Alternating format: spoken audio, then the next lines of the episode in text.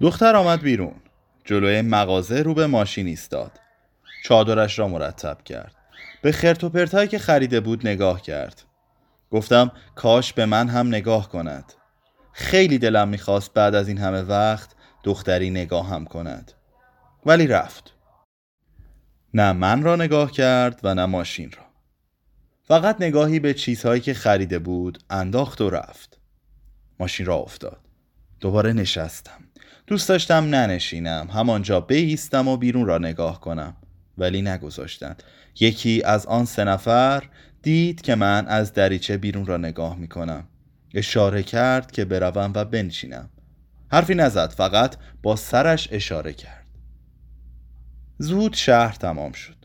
سر و صداها خوابید و ما باز در جاده خلوت می رفتیم داشت غروب می شد اتاقک فلزی تاریک می شد کاش می شد غروب را نگاه کنم و به آن دختر فکر کنم. خیلی کیف دارد آدم. وقتی دارد به دختر زیبایی فکر می کند غروب هم باشد. افق را نگاه کنی که دارد زرد می شود نارنجی می شود و قرمز می شود و چشمهای سیاه ابروها و پیشانی بلند دختری را به یاد آوری. به چند تار موی سیاه فکر کنی که از لبه چادر روی پیشانی افتاده. شیار قشنگی که از روی ابرو به سمت بالا به سوی موها رفته و تخیل کنی که جای زخم خیلی کهنه باید باشد. شاید او زیباترین دختر این شهر باشد. کسی باشد که همه میشناسندش. همه دنبالشند. همه جوانها دکترها مهندسها و بچه پولدارها. او شیرین این شهر باید باشد. شیرین شهر ما هر روز عصر که می‌شد از خانه می‌زد بیرون. همیشه هم با خواهرش میآمد خواهر کوچکترش. درست سر ساعت خاص هم میآمد بیرون. میآمد و در شلوغترین خیابان شهر قدم می‌زد. همین که به میدان می رسید درست جلوی عطاری فیروز می ایستاد مثل رقاص ها نرم و آهسته می چرخید و از همان مسیر برمیگشت. هیچ کس را هم نگاه نمی کرد پیش خودش فکر می کرد که همه شهر نگاهش می کنند بعد هم فکر نمی کرد ما همه نگاهش می کردیم براندازش می کردیم بعضی ها متلک هم بهش می گفتند بعضی ها هم دنبالش راه می افتادند و تا در خانهش می رفتند خیلی ها هم عاشقش می شدند رسول می گفت بدبخت کسی که شوهرش باشد از آنهایی است که با قاشق چایخوری به شوهر حال می دهد ولی خود رسول هم بدش نمی آمد که بدبختش بشود. من هم دلم می‌خواست. آرزو کردم که بدبختش شوم. زنزلیلش شوم. حتی یک بار خواستم مادرم را بفرستم برود در خانهاش. با اینکه دکتر نبودم مهندس نبودم و پدرم هم پولی چیزی نداشت. ولی نشد. وقت نکردم. تا مادرم چای را دم کرد و رفت آمدند گرفتند و با خود بردند. هوا تاریک تاریک شد. شب شد. اتاقک سرد شد. سرما از کف ماشین می آمد توی تنم. می لرزیدم موهای پوست تنم راست شده بودند. مچ دستهایم زخم بود یقین.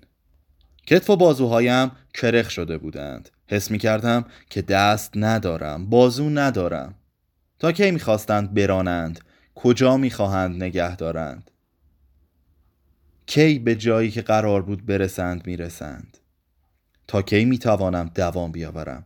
تا کی می‌توانم گذشته ها را به یاد آورم؟ رد زخم پیشانی آن دختر تا کجا با من خواهد آمد؟ کی به من غذا خواهند داد؟ شرم را کی خواهند کند؟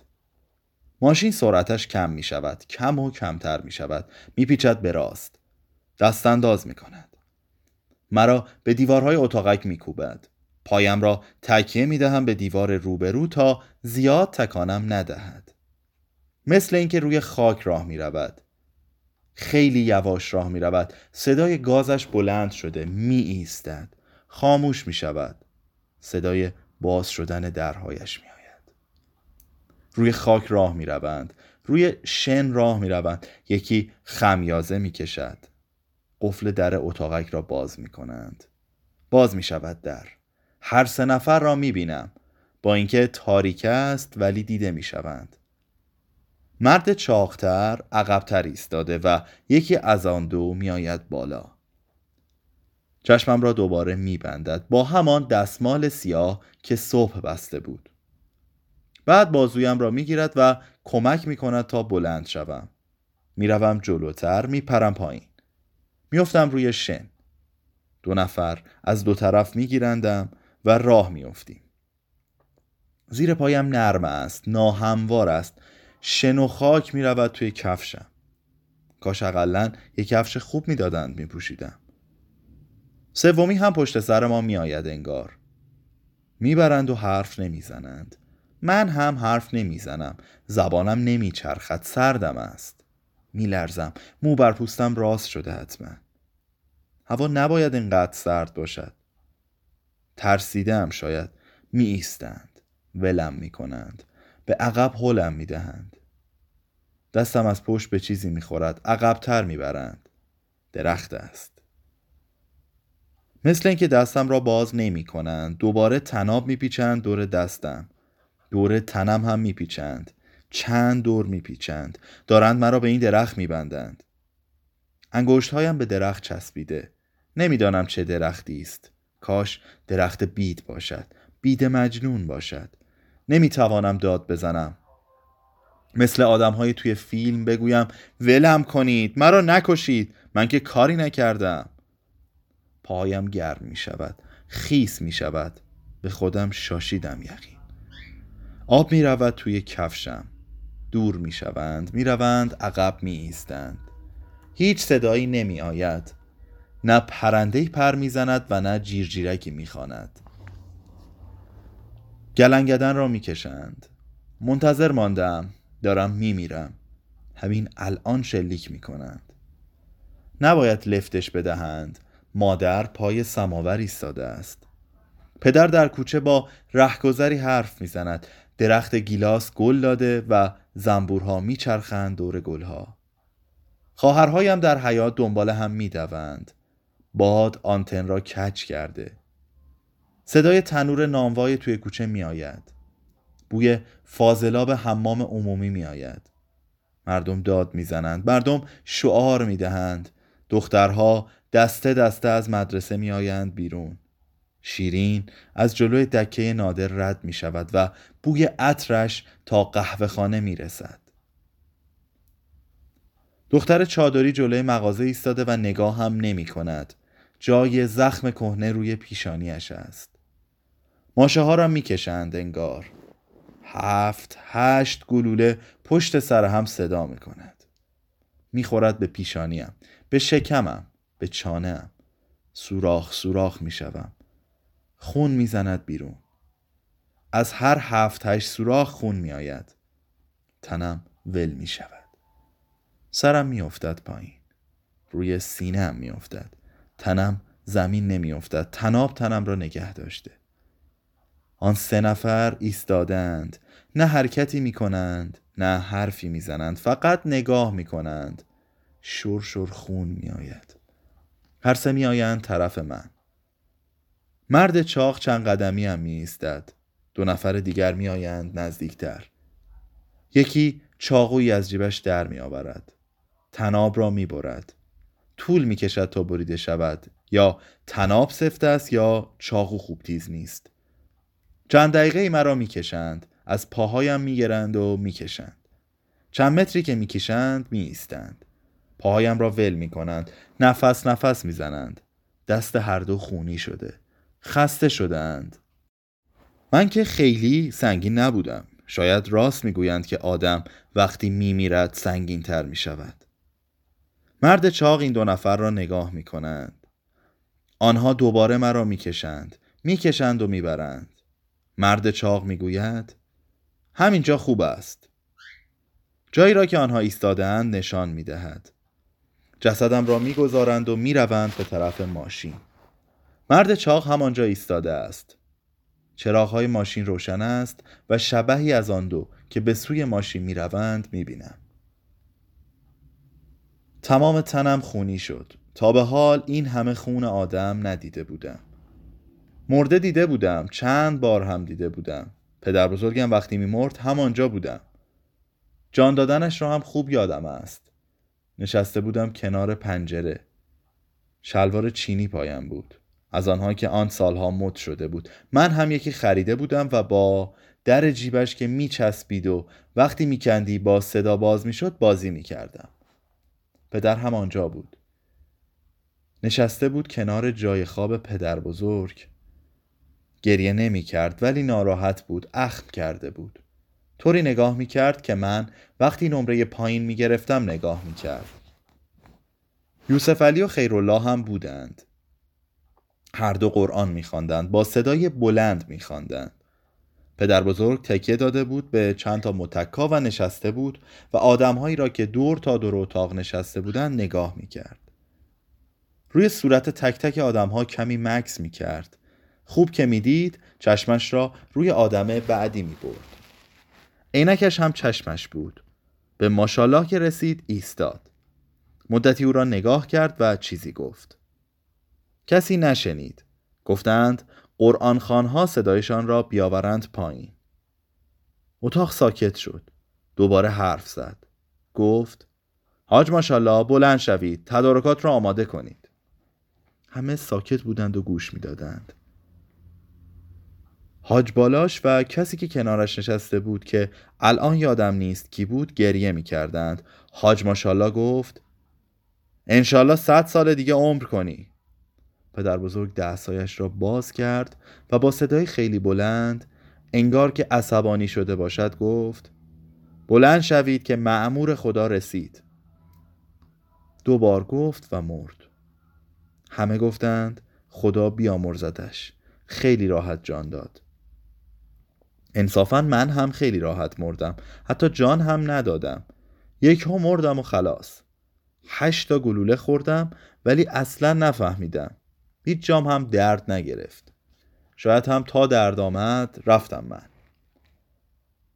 آن دو چالم می کردند انداخته بودندم توی گدال و رویم خاک می ریختند مرد چاق ایستاده بود. ایستاده بود داشت سیگار می کشید گشادخان دست به سیاسفید هم نمی‌زد. سیگار بهمن هم می‌کشید. خیلی وقت می‌شد که سیگار نکشیده بودم. بعد جوری سیگار کردم. نمی‌دانستم مرده ها هم حوس سیگار می‌کنند. کاش یک نخم به من می‌داد. حیف نون نه کفنم کردند و نه غسل دادند. مثل سگ کشتند و چالم کردند. شاید اصلا آداب کفن و دفن هم نمی‌دانستند. نباید هم می‌دانستند. اگر حاج الله وردی اینجا بود حتما به اینها یاد می‌داد که چجوری دفنم کنند. نماز هم برایم می‌خواند و پدرم و برادرانم را آرام می‌کرد. یک دستش را میگذاشت پشتش و با آن یکی دستش هی به این و آن دستور می‌داد. می‌گفت آن قلب سنگ رو بردار سرش رو اینوری بگیر. نه اول خودت بیا بیرون. بیرو بده موسا. یه نفر رو میفرستاد دنبال ملا ابراهیم. داد می‌زد. به عادل فوش می‌داد که عجله کند. به مادر عادل فوش می‌داد. هر کسی که سر قبرم زیاد گریه می‌کرد دستش را می‌گرفت و بلندش می‌کرد. با حوصله و آرامش هم این کار را نمی‌کرد. تشر می‌زد. عصبانی می‌شد و شاید فوش هم می‌داد. مادر میآمد. خواهرها میآمدند. خاله هم میآمد. هر زنی که مرا می شناخت می آمد زار می زدند روی خاکم مادرم مویش را می کند صورتش را ناخون می انداخت خالم سیاه نوحه می خواند. خوب بلد است بخواند صدای خوبی هم دارد اگر مملکت دیگری به دنیا آمده بود حتما خواننده می‌شد. بچه های خواهرها گوشه ای روی قبرهای همسایه می ایستادند و بازی می کردند. بعد زنها می آمدند و عزیزانم را از روی خاکم بلند می کردند و می بردند. دختر خاله هایم حلوا پخش می کردند. حلوا را حتما می دادند تا زلیخا بپزد. دارچین زیاد می‌زد و میگذاشت زیاد تو روغم بماند تا سیاه سیاه شود. آردش را هم از امین آقا نانوا می گرفتند. بچه ای را میفرستادند تا آرد بگیرد و بیاورد. امین آقا آرد را می‌داد و پولش را نمی گرفت. می‌گرفت ولی نه آن روز بعدا می‌گرفت. منصور، احمد و اسد آگهی ترهیم چاپ می‌کردند. ترکی چاپ می‌کردند. یک بیت شعر هم از فضولی بالای آگهی می آوردند احمد پوکی به سیگارش می‌زد و می‌گفت یک بایاتی هم بنویسیم خوب است. منصور هم ته سیگار احمد را می گرفت پوکی می‌زد و می‌گفت بایاتی هم خوب است. بعد منصور نوشته را می برد چاپخانه می‌داد چاپش بکنند. پولش را هم نمی‌داد. می‌گفت فردا میآورم. هیچ وقت هم نمی برد تا پول مردم را بدهد. اسد هم می‌داد روی سنگ قبرم چند سطری از دد قرقود بنویسند. همان چند سطری را که روی سنگ قبر پدرش نوشته.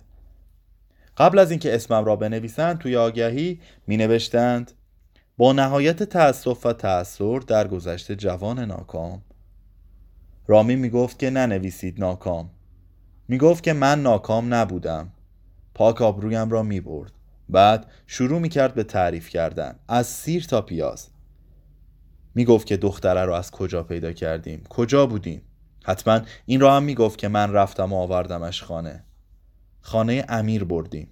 این را هم می گفت مرتیکه که من قبل از اینکه بروم دنبالش تلفنی باهاش حرف زدم و گفتم که من سبیل دارم عینک دارم موهایم بلند است و کت سرمه هم تنم است.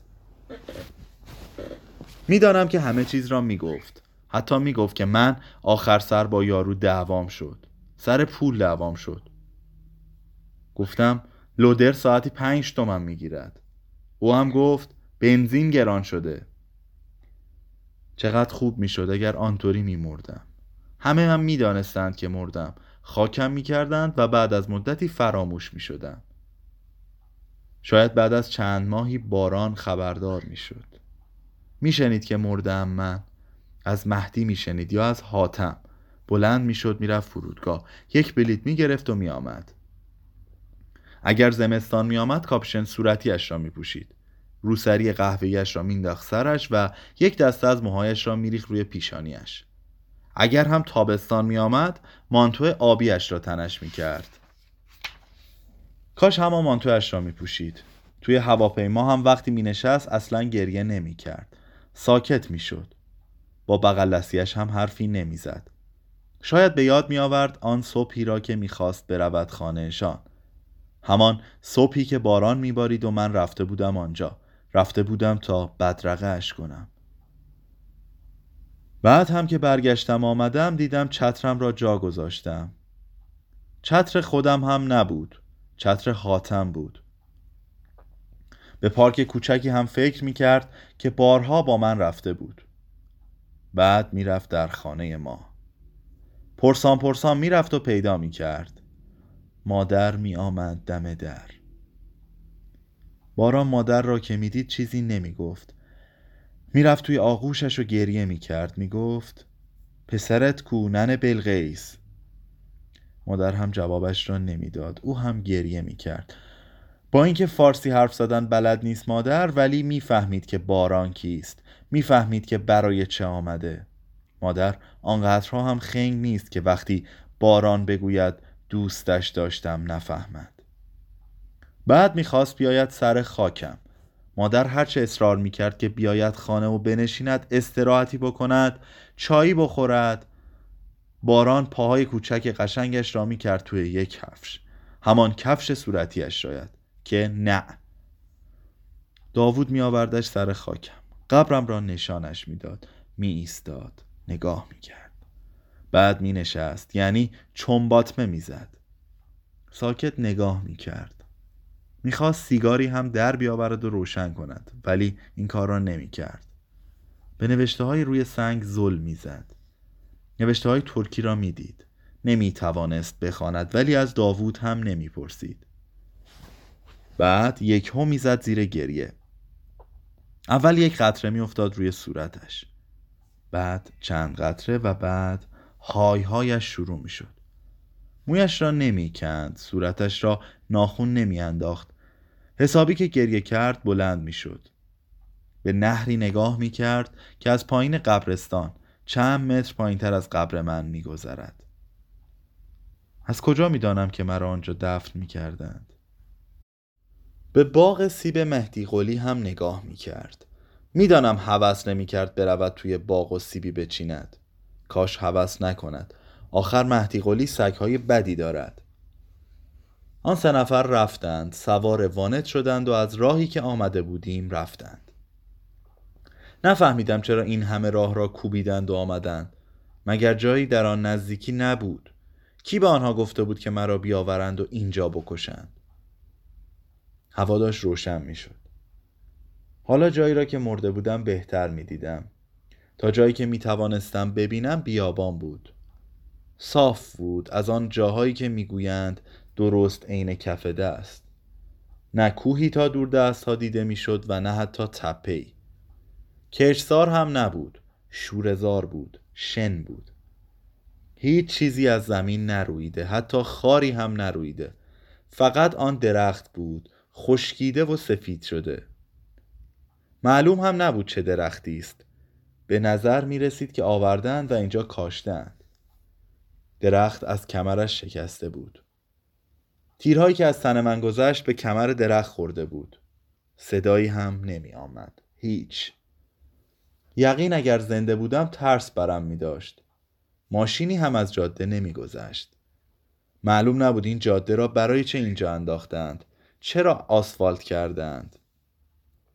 گورم پنجاه متری از جاده دور است. چند روز که بگذرد خاک و شن رویش را می‌گیرد کهنش می کند و شبیه همین بیابان می شود و راستی راستی گورم گم می شود خوب نیست آدم گورش گم بشود. جایی چال شود که کسی نداند. وقتی زنده بودم هیچ اهمیتی نمی‌دادم که بعد از مردنم کجا گورم کنند.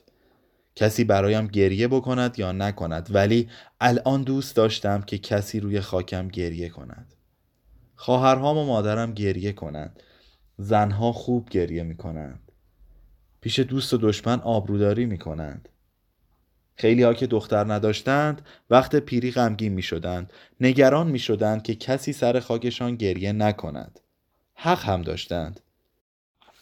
بیانصافا اقلا جنازم را به خانواده هم ندادند. اینجا کی برایم گریه می کند اینجا که کسی مرا نمی شناسد تنها کسی که این دور و نزدیک دیدم همان دختر بود. ولی او که نمی‌دانست مرا به کجا می‌برند. اگر می‌دانست مرا برای کشتن می‌برند شاید نگاه هم می‌کرد. شاید لبخندی هم می‌زد. اگر روزی گذر او به این جاده بیفتد از کجا بداند که کنار آن درخت شکسته مردی مرده است؟ از کجا بداند که مرد پیش از مرگ داشت به شیار روی پیشانیش فکر می‌کرد؟ تهران 23 فروردین 1384